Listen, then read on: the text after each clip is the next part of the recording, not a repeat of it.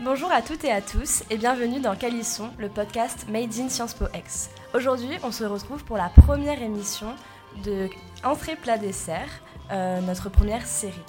Donc euh, d'abord, je voudrais remercier tout le monde d'être là à cette table euh, pour cette première émission. Donc, je vais présenter un petit peu l'assemblée. Donc Simon, Salut à tous, bonjour. Donc tu es euh, le co-responsable et le co-animateur euh, de cette émission Exactement. et je te remercie d'être là. Pas de soucis, ça fait plaisir. Ensuite, Garis. Bonjour. Aurélie, bonjour à Je tous Pas du tout. et à toutes. Euh, évidemment. Gary, c'est euh, le président du BDM et il vient aujourd'hui en tant que rédacteur chez Erreur 404 Oui, oui, oui, pour vous faire un joyeux billet d'humeur. Apparemment, je suis drôle. Euh, un petit peu. On t'a pris parce On verra qu'il ça. il restait plus que toi. Donc, Ah, euh, évidemment. désolé. Ensuite, euh, donc Tiffen, merci d'être venue. Donc, tu es la présidente de, de Mauvais Genre. Exactement. Voilà. Et tu vas nous parler euh, donc, euh, de. De, de Roman Polanski, de pédophile et de euh, d'agresseurs sexuels, Voilà. violeurs. Le Oui. podcast de la bonne humeur. Un truc joyeux, voilà. Et ensuite, Tom. le donc, meilleur pour la fin. le meilleur pour la fin, bien Ouais, sûr. Euh, donc, tu es le vice-président du Club Ciné. C'est ça. Et aujourd'hui, euh, tu viens aussi nous parler donc, des films de Roman Polanski. C'est ça. Euh, et je laisse la parole à Garis pour nous faire euh, son billet d'humeur. I have a dream that one day this nation will rise up and live out the true meaning of its creed. Oui, Aurélie, aujourd'hui, j'ai fait un rêve un peu fou. Allez, viens, je t'emmène dans un monde parfait, sorte d'utopie où les contraintes sont bannies, les libertés absolues et surtout les logiques de notre monde euh, abolies. Un monde où se trouve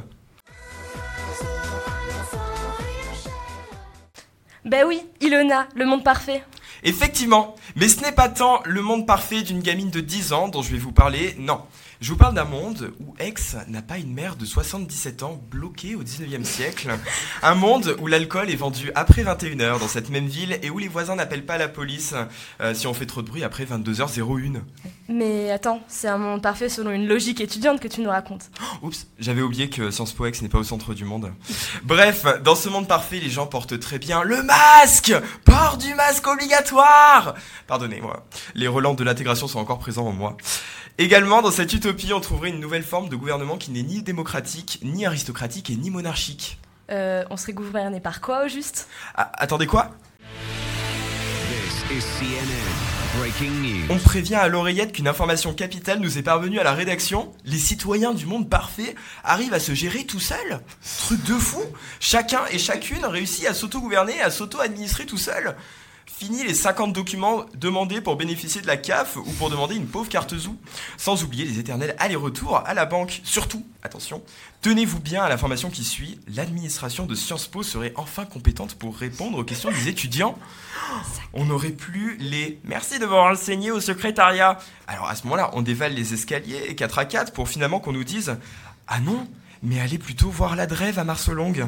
Et ce lieu même où vous pouvez entendre Ah mais euh, tentez votre chance à l'espace Philippe Seguin. Là-bas où on vous demande incrédule mais euh, vous avez pas tenté d'appeler euh, Rostan Media en personne? Et tout ça pour un fucking changement de LV2 Donc, je passe un message à nos auditeurs. Euh, si vous avez le numéro de notre directeur, et je sais que je suis pas le seul à le chercher, n'hésitez vraiment pas à nous le communiquer. En attendant, je pense que je vais rester sur la LV2 breton. En somme, une source de stress en moins. Et pour conclure cette chronique, j'aimerais attirer votre attention sur un autre aspect de ce monde parfait. Lequel? Alors, dans cette utopie que j'ai essayé de vous décrire le plus fidèlement possible, euh, les femmes, les hommes et tout autre genre existant sont égaux de jure et de facto. Euh, ouais, j'utilise des mots euh, de droit pour que je fasse plus classe. Et surtout, un fait qui devrait être la norme dans notre monde, les agresseurs et les violeurs en tout genre sont arrêtés, condamnés et jetés en prison. Comme quoi, le monde parfait n'est pas français.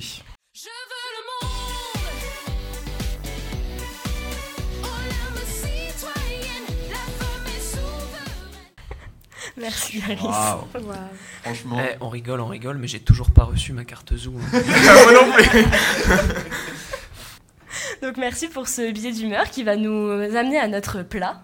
Donc le plat, aujourd'hui on parle de Roman Polanski, euh, de sa nomination euh, sur la liste des administrateurs Ouais, c'est ça, c'est sur, dans l'Assemblée Générale des Ouais. Césars en fait. dans l'Assemblée générale des Césars, euh, après euh, le scandale de son film J'accuse.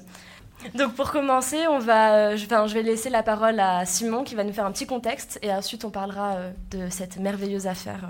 Merveilleuse. On sent l'ironie dans ta voix. Épicé le plat. hein. Euh, alors, Qu'est-ce qu'on mange Merde, Euh, hein. alors du coup, euh, parce que c'est important de comprendre bah, ce, de- ce dont on va parler. Donc Roman Polanski, c'est un cinéaste franco-polonais survivant du ghetto de Cracovie qui est né à Paris en août 1933. Je vais revenir directement aux faits. Le 10 mars 1977, après une séance photo aux États-Unis, Polanski, donc il y a 43 ans, il a une relation sexuelle avec Samantha Gailey, qui est le modèle des photos qu'il prend. Elle n'a que 13 ans. Il a arrêté inculpé pour avoir drogué puis violé la victime, même s'il défend une relation consentie. Il est condamné par la justice américaine à 90 jours de prison, mais il n'en fait que 42, puisqu'il est relâché pour bonne conduite. Il est d'ailleurs toujours déclaré fugitif par Interpol. En 1979, Roman Polanski est interviewé à la télé par Jean-Pierre Elkabbach. Le cinéaste ne nie pas ses penchants pour, je cite, les jeunes filles, raison pour laquelle il veut prendre soin de rester dans un pays où, je cite de nouveau, avoir une relation sexuelle avec une personne de 14 ans n'est pas un crime. Votre préférence pour les petites filles, peut-être? C'est pas ma, pré- c'est ma préférence pour des euh, jeunes filles, disons, ou jeunes femmes, ça sonne mieux en français. Dans son autobiographie de 2013, Samantha Gailey, qui est la victime de, de- de 1977, pardon, affirme que sa mésaventure avec Roman Polanski ne l'a pas traumatisée ni mentalement ni physiquement et qu'aujourd'hui, elle va bien même si tout le monde veut l'avoir traumatisée. Au total, ce sont dix femmes qui accusent le réalisateur d'agression sexuelle dans les années 70. Plus récemment, en novembre 2019, la photographe française Valentine Monnier accuse Polanski de l'avoir violée et frappée en 1975 alors qu'elle avait 18 ans. Si elle ne dépose pas plainte à l'époque, c'est Adèle Hanel qui l'incite à en parler. Justement, j'en viens tout de suite à Adèle Hanel. C'est elle qui a, euh, en février 2020, quitté la salle des Césars en scandant C'est la honte, la honte et vive la, pédo- la pédophilie, après que le César de la meilleure réalisation ait été remis à Polanski. Anne- Hanel avait été elle-même victime d'attouchement et de harcèlement entre ses 12 et 15 ans. Malgré toutes les accusations et les révélations de Valentine Monnier à l'automne 2019, Roman Polanski est maintenant membre d'office de la nouvelle Assemblée générale des Césars. Alors nommé pour deux ans, l'Assemblée doit désigner le nouveau conseil d'administration de l'Association des Césars le 15 octobre prochain. Les presque 4700 membres distinguent par leur vote les artistes, les films, etc. qui leur ont paru les plus remarquables en leur décernant le fameux César. Donc on va arriver tout de suite à notre débat du jour. Polanski est indéniablement un grand cinéaste, même s'il a été accusé de viol, de harcèlement par de nombreuses personnes. De ce fait-là, le sujet est vraiment la question centrale de l'émission, c'est est-ce qu'on peut séparer l'homme de l'artiste? Donc la première question que je pourrais vous poser, c'est déjà, de facto, est-ce qu'on peut aller voir aujourd'hui, avec tout ce qui lui est reproché, les films de Roman Polanski? Pour le coup, euh, en fait, moi, le problème que j'ai avec ces films, euh, c'est qu'ils ne devraient pas sortir, tout simplement. Parce que c'est un homme qui devrait être en prison. Donc, euh, il n'y a pas de question. Pour moi, la question principale, fondamentale, c'est pas, pas aller voir ou pas voir, c'est qu'il ne devrait pas exister. Alors maintenant, euh, le fait est qu'il n'est pas en prison. Le fait est qu'il est libre de faire des films. euh, ils sont là. Alors, le boycott du cinéma, je comprends totalement. Vraiment, euh, ne vouloir ne pas financer, ne pas aller voir ces films, ne pas aller au cinéma, je comprends totalement. S'empêcher de les voir, c'est différent. Les, voir de façon pas très légale, à la limite, je vois pas forcément le problème. Mais c'est sûr que ne pas aller au cinéma pour voir un film de Roman Polanski, pour, pour moi, c'est un comportement euh, que je comprends et que j'adopterais euh, assez, euh, assez facilement. Après, il faut aussi penser, enfin, blâmer le film en entier, parce qu'il y, a- il y a toutes les équipes avec lui. Alors bon, Oui, c'est ça. vous allez me dire, ils acceptent de travailler avec Polanski, mais il y a une différence entre un acteur qui accepte de travailler avec Polanski et un, je sais pas moi, un maquilleur qui, dé- qui débute sa carrière, qui peut, qui peut choper un job euh, sur un film comme ça, qui peut se lancer, machin. Tu vois, j'aurais un peu plus de sympathie pour lui. Et évidemment, blâmer tout le film pour ça, c'est un peu. Mais dans l'absolu, je peux pas condamner quelqu'un qui me dit je vais pas aller au cinéma donner mon argent au film de Roman Polanski. Je peux pas lui dire euh, non, c'est pas bien ce que tu fais, évidemment. Tu, tu souhaites réagir là-dessus? Bah, moi, je suis complètement d'accord avec ce qu'il vient de dire. Comme il dit, euh, le film ne devrait même pas exister à la base, étant donné que c'est un fugitif. Donc, euh, je pense que s'il y avait quelqu'un, un, homme qui était euh, fugitif pour un crime autre que le viol, parce que oui, le, le viol est un crime. Si par exemple on avait un meurtrier qui, du coup, faisait des films en France, je doute que ces films passeraient à la télévision, ou en tout cas qu'ils passeraient dans les cinémas. Et je doute que les gens iraient le voir, parce que Mais justement, on accepte qu'un film euh, comme ça puisse sortir parce que le viol, c'est pas aussi grave que le qu'un meurtre, alors que c'est un crime quand même.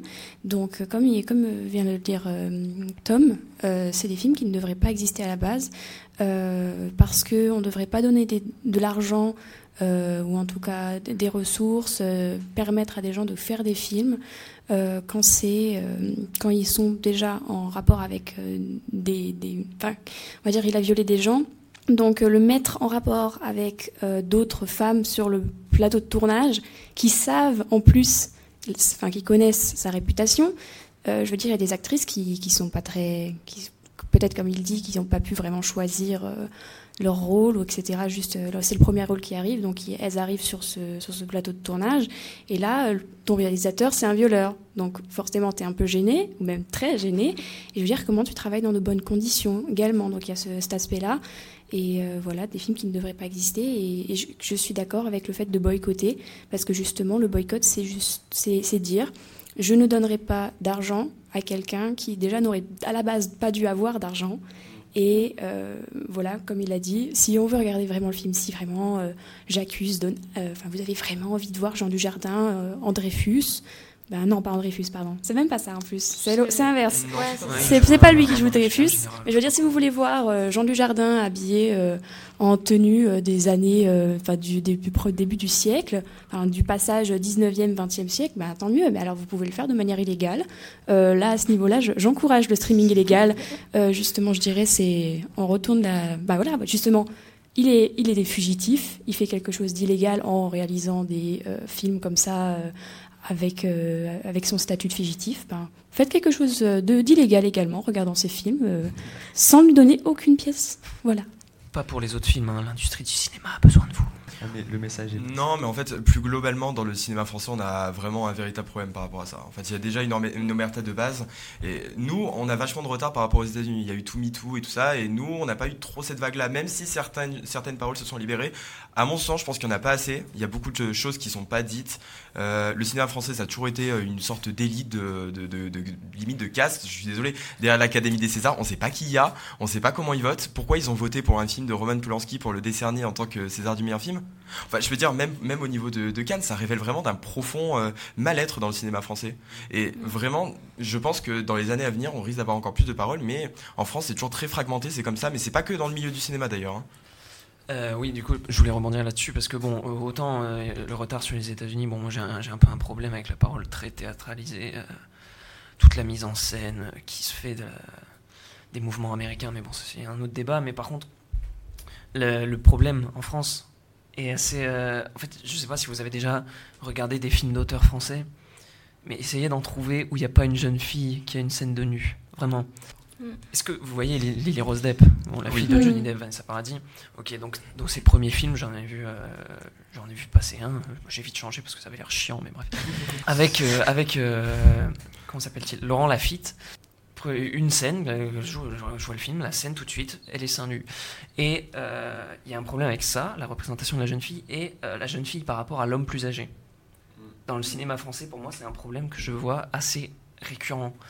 Euh, vraiment, il y a des films où la jeune fille a des, a comment dire, fait une fixation sur un homme plus âgé et ça revient souvent. C'est quel est le problème du réalisateur? Qu'est-ce que tu cherches à nous dire? Bah là, c'est complètement le problème de la société française. Je pense que c'est un problème qui date déjà d'il y a pas longtemps. Enfin, si vous regardez euh, des, interviews, par exemple, de Daniel Combedict, euh, qui dit euh, Ah, mais moi, je comprends pas, je peux avoir des relations sexuelles avec des enfants. Enfin, il- il avoue avoir des relations sexuelles avec des enfants et ça le gêne pas. Enfin, je veux dire, à l'époque, c'est. Enfin, je veux dire, peut-être qu'à l'époque, dans les années 60, c'était considéré comme mignon, etc. Mais je veux dire. Enfin, même ça n'a jamais été quelque chose de. enfin, je, je pense que ça, a toujours dû, ça aurait toujours dû être quelque chose de moralement répréhensible. Et c'est quelque chose aux États-Unis, ils sont beaucoup plus à cheval sur la protection des mineurs euh, lors de leurs relations sexuelles euh, ou juste de. de- enfin, de- enfin, je veux dire, ils sont plus, ils protègent plus leurs euh, mineurs euh, quand ils ont des, des relations amoureuses ou sexuelles avec des adultes. Là, ils ont vraiment, euh, je, je crois que la, la limite d'âge, c'est 18 ans. Et si quelqu'un de 17 ans a une relation avec quelqu'un qui en a 19, direct, euh, ça part très loin. Alors qu'en France, on dit oui, ça va, Il y a, c'est un- pas il trop y a un grave. flou en France sur la C'est- sur c'est la- sur l'âge. Justement, j'aimerais rebondir sur ce que tu dis, parce que on, en quelque sorte, on veut boycotter les films de Roman Polanski parce qu'il a, il a violé des gens et, et- et co- et commis toutes sortes d'atrocités. Mais de ce fait-là, si je fais un parallèle avec la musique, Michael Jackson, il a été euh, accusé d'avoir euh, d'avoir commis des actes de pédophilie sur des enfants de 7 et 10 ans. Ça voudrait dire qu'on n'aurait plus le droit non plus d'écouter sa musique et qu'on ne devrait pas acheter ses albums euh, ni rien. Si Je peux me permettre, il a été innocenté. On va avoir, on va avoir, on peut avoir un très long débat là-dessus, mais Et du coup, tu penses quoi de- du reportage C'était Living Neverland qui était passé euh, à la oui, télé bon, bah euh, écoute, on peut en parler. Un reportage euh, qui prend un seul côté, qui expose des faits qui ont été, euh, qui ont été démontés euh, à plusieurs reprises, mais on n'a pas forcément entendu parler. Moi, je veux bien, je veux bien que tu racontes avoir été violé mais dans une gare, mais quand la gare n'a pas été construite au moment des faits, euh, entre autres. Non mais, enfin, pour le coup, il y a eu des, il y a eu des descentes du, FBI. Chez lui, on parle du système américain qui est très rigoureux là-dessus. Des descentes surprises. euh, chez lui, des, des, perquisitions, une enquête de plusieurs années, un procès, il a été innocenté. Alors moi, Ça, ça, pour moi, ça c'est la vérité judiciaire. hein. Je veux dire, euh, aux. États-Unis, fait. euh, des, des procès, euh, je peux te citer par exemple O.J. Simpson, il a été innocenté aussi. hein. c'est pas faux. Et euh, pas du faux. coup, voilà, il y a la vérité judiciaire. Et moi, j'ai vu le, le, du coup, le documentaire Living Neverland qui était diffusé sur HBO et qui a été diffusé sur M6 en France. Et euh, moi, quand j'écoute ces témoignages-là, pour moi, c'est le même type de témoignage que pour les, les gens qui ont été violés, agressés. C'est des témoignages qui sont, euh, voilà, qui sont étayés, fournis. Pour moi, ça, ça représente une preuve, en fait. Je, je peux pas ne pas croire ce genre de témoignage, surtout que, je veux dire, il y a des photos, il y a des faits, il y a des choses qui sont euh, entendues, il y a des choses qui sont sues. Et Michael Jackson, c'est pas la première fois qu'il avait été, euh, qu'il avait été pointé pour ça. Et, après, il y a peut-être aussi le fait que les, les victimes en question, elles s'en parlent pas quand ça arrive, elles en parlent plus tard. Et avec la, comment dire, avec la, la maturité que tu acquiers au fur et à mesure que tu grandis, t'inventes t'inventes peut-être pas ces choses-là en fait. Mais en soi, euh, j'ai pu, j'ai pu voir, j'ai pu chercher un nombre d'éléments qui réfutaient et qui ont jamais été mis en avant nulle part, vraiment. Et des éléments très concrets, si je peux me. Après, j'ai pas le fin mot de l'histoire, je sais pas forcément euh, si c'est le cas, mais euh, pour moi, il y a quand même une différence entre une personne qui a été euh, innocentée et Polanski, qui est un fugitif condamné, fait avéré, déclaré fugitif. Après, personnellement, sur euh, le cas de Michael Jackson, pe- personnellement, je n'écoute plus sa musique euh, depuis que j'ai l'âge euh, de 15 ans. Je crois que depuis que ça m'est arrivé aux oreilles, je n'écoute plus. Euh, après, comme tu dis, il y a- tu dis qu'il y a une différence entre le fait qu'il a été innocenté et euh, le fait que Roland Polanski ait été déclaré coupable. Je tiens à dire que parmi toutes les victimes de viol, euh, je crois qu'il y en a que 10% qui euh, vont déjà euh, dire qu'elles ont été violées. Et parmi tous ces procès, donc 10%, euh, 1% de tous les viols qui sont déclarés terminent sur une condamnation. Alors, je veux bien qu'on me dise que, enfin, voilà, que c'est pas beaucoup, mais je veux dire, on va pas dire que sur les 100% de tous les viols qui ont été déclarés, 99%, 99% sont faux. Enfin, ce sont des fausses déclarations. Donc, Michael Jackson, quand on dit qu'il est innocent, je veux bien, mais quand tu as des, des statistiques qui te montrent que 99% des personnes qui déclarent euh, un viol sont des menteuses, moi je prendrais avec des pincettes le fait qu'il ait été déclaré euh, innocent. Après, forcément, tu dis que tu as des, des indices, etc., que tu as vu des choses, etc. Mais euh, voilà, il, il- il y a peut-être des personnes parmi, parmi euh, tous ces gens-là qui ont, qui ont raconté des conneries, et d'autres pour lesquelles, comme tu dis, le fait qu'ils aient raconté ce qui leur est arrivé beaucoup plus tard euh, dans leur vie, ça montre déjà certainement qu'ils ont été traumatisés par ce qui leur est arrivé, qu'ils ont peut-être même pas compris ce qui leur, est arrivé, parce qu'en général, quand tu te fais violer, parfois tu peux, tu peux te lever un matin et te dire, bah, dix ans après, tu peux te lever un matin et te dire, ah bah merde, ce qui m'est arrivé, c'était un viol. Alors que tu as vécu ta vie pendant dix ans euh, tranquillement, quoi. C'est vrai que bon, après, on, a, on a un petit peu dévié du sujet de Roman Polanski, mais c'est vrai que c'était quand même. euh, Mais, mais parce que oui, c'est tout le problème en fait de, du viol, c'est-à-dire que c'est super difficile à d'apporter une preuve en fait. Et puis il y a toute une culture. Et euh, avec Oui, en plus, euh, vraiment- et euh, il y a oui une pression qui Mm. entoure bien sûr. Et euh, en fait, euh, des années plus tard, oui, qu'on s'en rende compte plus tard ou qu'on qu'on sente pas la force euh, d'aller porter plainte machin. Et euh, qu'on y aille plus tard, forcément, euh, au niveau de, des preuves concrètes, ça va, ça va être, c'est quoi, quasiment impossible et c'est c'est tout le problème du truc en fait. C'est très compliqué. Ça, c'est ouais, c'est- c'est le, c'est le souci, je pense. Je pense que c'est bien d'avoir tous les éléments en main et choisir aussi en son. Enfin, maintenant, pour le cas de Michael Jackson, il va pas pouvoir être condamné vu qu'il Ouais, est il est mort. décédé. Euh, Peut-être aussi avoir tous les éléments en main et choisir en son, à en son propre euh, chef. Est-ce que je me sens d'écouter ou est-ce que je vais juste le boycotter parce que je ça. veux plus lui donner. euh, Après, c'est pour ça que, euh, pareil pour Roman Polanski, les films sont là, quoi qu'il en soit. Donc, peut- ça doit peut-être plus rester un choix personnel de vouloir boycotter, de dire non, j'y vais pas, je vais pas donner d'argent, de dire bon, bah, le film est là, je respecte le travail des, des comédiens qui est fait à côté, de, de- de tout le staff.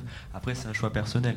C'est chacun son opinion là-dessus, mais je pense que, enfin, après, c'est, pas forcément moi qui le dis. Il y a plein de, sociologues, de, il y a par exemple Shirley Ichter, c'est une militante féministe qui dit elle-même que elle, elle ira pas, mais qu'elle respecte le fait que les gens y aillent, quoi. Parce que euh, elle trouve que le choix doit rester personnel. Et ça, après, dans tous les cas, que ce soit pour les films de Polanski ou pour la musique de Michael Jackson. Mais est-ce que, par exemple, aussi euh, le Festival de Cannes, j'ai l'impression qu'il a un retard sur la société. euh, Enfin, on dit souvent ça des grandes institutions. euh, et il y a toute une culture qui empêche les victimes de parler. Et à votre avis, comment on pourrait faire pour casser ce, ce, ce festival en soi, pour le rendre un peu plus avancé et progressiste? Parce que là, en ce moment, enfin, Petite purge stalinienne des gens qui sont euh, à la tête de ce qui se passe, quoi, à un moment. euh. C'est pas nouveau que le, festival de Cannes est en retard de toute manière. Ah, hein, non. ça- Mais ça a non, mais toujours enfin, été, je veux dire, on, retrouve tout le temps les mêmes têtes, les mêmes personnes. Ils ont 70 ans, ils ont 80 ans, ils sont toujours là à décider de machin, de trucs. euh, Mm. ça marche, ça marche pour le pour l'industrie du cinéma, ça marche pour le Sénat, ça marche pour tout ce que tu Mm. veux. C'est- C'est ouais. Ben, on va dire ils sont en retard. euh, ils sont, je sais même pas s'ils sont en retard. J'en sais juste vraiment, ils décident que euh, le viol n'est pas assez important pour impacter euh, leur leur ligne de conduite en fait. Et euh, on peut être en retard et dire que oui, euh, que si quelqu'un viole quelqu'un, ben on le dégage. Et je veux dire, enfin là, c'est vraiment le fait qu'il est ajouté à la liste des administrateurs, je crois. Oui. Euh, c'est en vraiment dire. membre historique. Voilà, c'est ça. Et il a fait la demande. C'est ça, c'est histoire de dire, bah en fait on s'en fout. Des gens se font violer, ben on s'en fout. Et du coup, ce qui, ce qui pourrait être bien pour, euh, pour justement faire changer les choses là-bas, c'est qu'on qu'on les croit en fait toutes ces personnes qui disent, qui disent, qui racontent ce qui leur est arrivé. Parce que là, on le dit, bah en fait je ne te crois pas. Donc la première chose à faire, c'est de dire je te crois, et ensuite euh, mettre en place tous- toutes les dispositions pour pouvoir avoir justice et dégager les personnes, comme tu dis, petite purge stalinienne, euh, dégager les personnes qui sont problématiques. Voilà. Je n'appelle pas au meurtre. C'est dommage, parce qu'en plus le festival de Cannes, a- je trouve l'année dernière avait fait, euh, ils ont vraiment renouvelé la chose. hein, Ils ont invité euh, des nouvelles personnes, des gens qui représentaient le cinéma actuellement. Euh, le film qui avait été récompensé euh, par. Parasite était vraiment un bon film qui était plutôt euh, au goût de tout le monde, je crois. Thématique très très Très intéressante, voilà. C'est c'est pas c'est plus du euh, cinéma euh, aujourd'hui, américain ou euh, européen qui est récompensé. Ça vraiment ça, ça, ça s'élargit. Mais là, on a l'impression qu'ils font vraiment un pas en arrière. Là, c'est le gros pas en arrière. Euh, on a l'impression que toutes les, les, les réclamations qui ont été faites euh, au Festival de Cannes, il y avait aussi les femmes, euh, il y avait aussi les, les personnes euh, les personnes noires qui avaient fait aussi une réclamation euh, pour être mieux représentées et tout ça. Bah tout ça, hop, gros pas en arrière comme ça parce que évidemment toutes les luttes sont intersectionnelles et c'est je trouve que c'est vraiment dommage pour le. Festival de Cannes. Ça vraiment donne vraiment une mauvaise image euh, qui plus est du euh, cinéma français.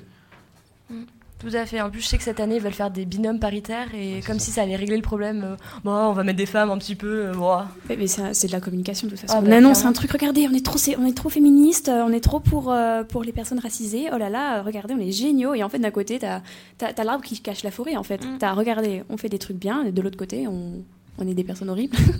Donc euh, voilà.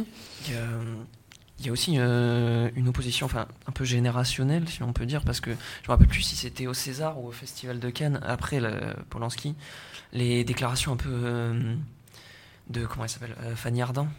Mais oui, C'était César ou je crois que c'était César. Enfin voilà. C'était sa copine, euh, enfin, vu que les potes en- avec lui. entendre, entendre euh, euh, Brigitte Bardot aussi qui a dû dire des Oui, conneries oui, bah, de toute façon. Mais euh, entendre des femmes dire des trucs comme ça, j'étais devant ma télé, mais j'étais mais qu'est-ce que qu'est-ce qu'elle a?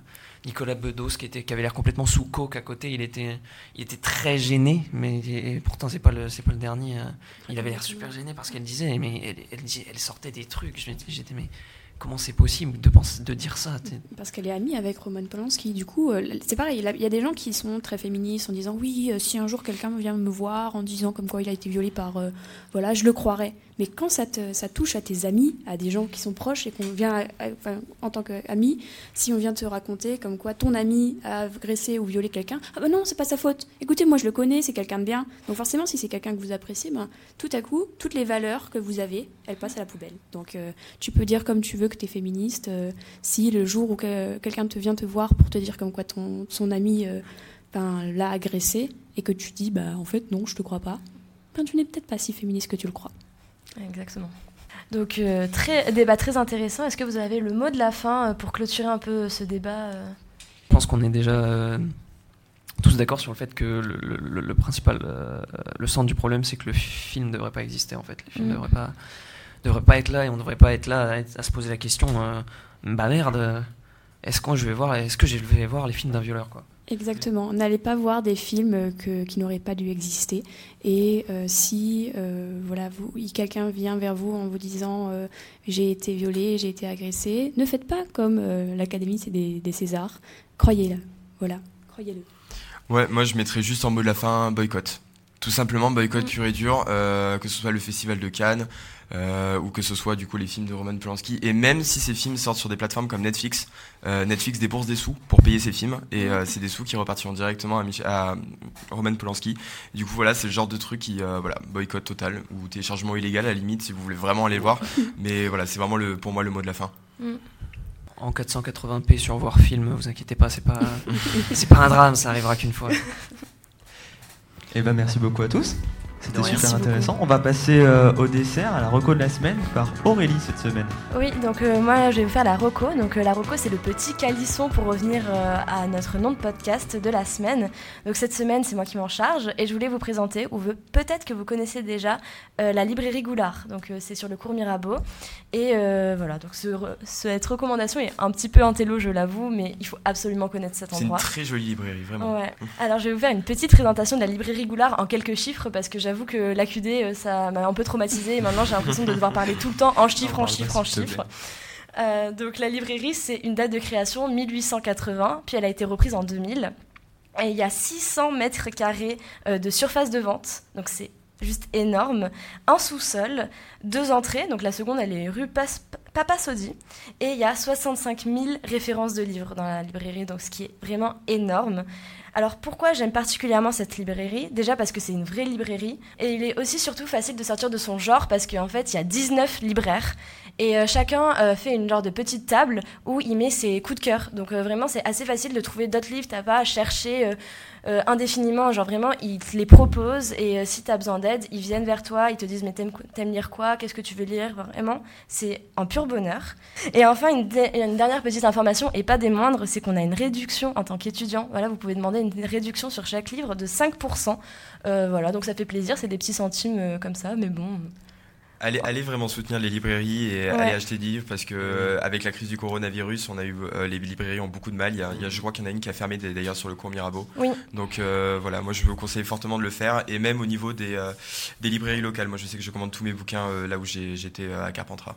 Ouais, ouais, c'est vraiment un super truc. Et je sais que si vous voulez aussi trouver des livres en langue étrangère à Aix, il y a Book in Bar, qui est euh, alors près du cours Mirabeau, je me Il est rappelle. en face de l'hôtel de Caumont, dans- je crois. Ouais, c'est ça. En face de l'hôtel de Caumont. Et euh, oui, oui c'est vraiment très génial. J'y vais très souvent euh, pour acheter des petits livres en anglais parce que justement, ils sont spécialisés et ils ont des, des gens qui peuvent vous conseiller, comme Voilà, c'est pour ceux Voilà. qui révisent la IELTS. Voilà, C'était la exactement. minute, euh, les minutes culture de- du jour.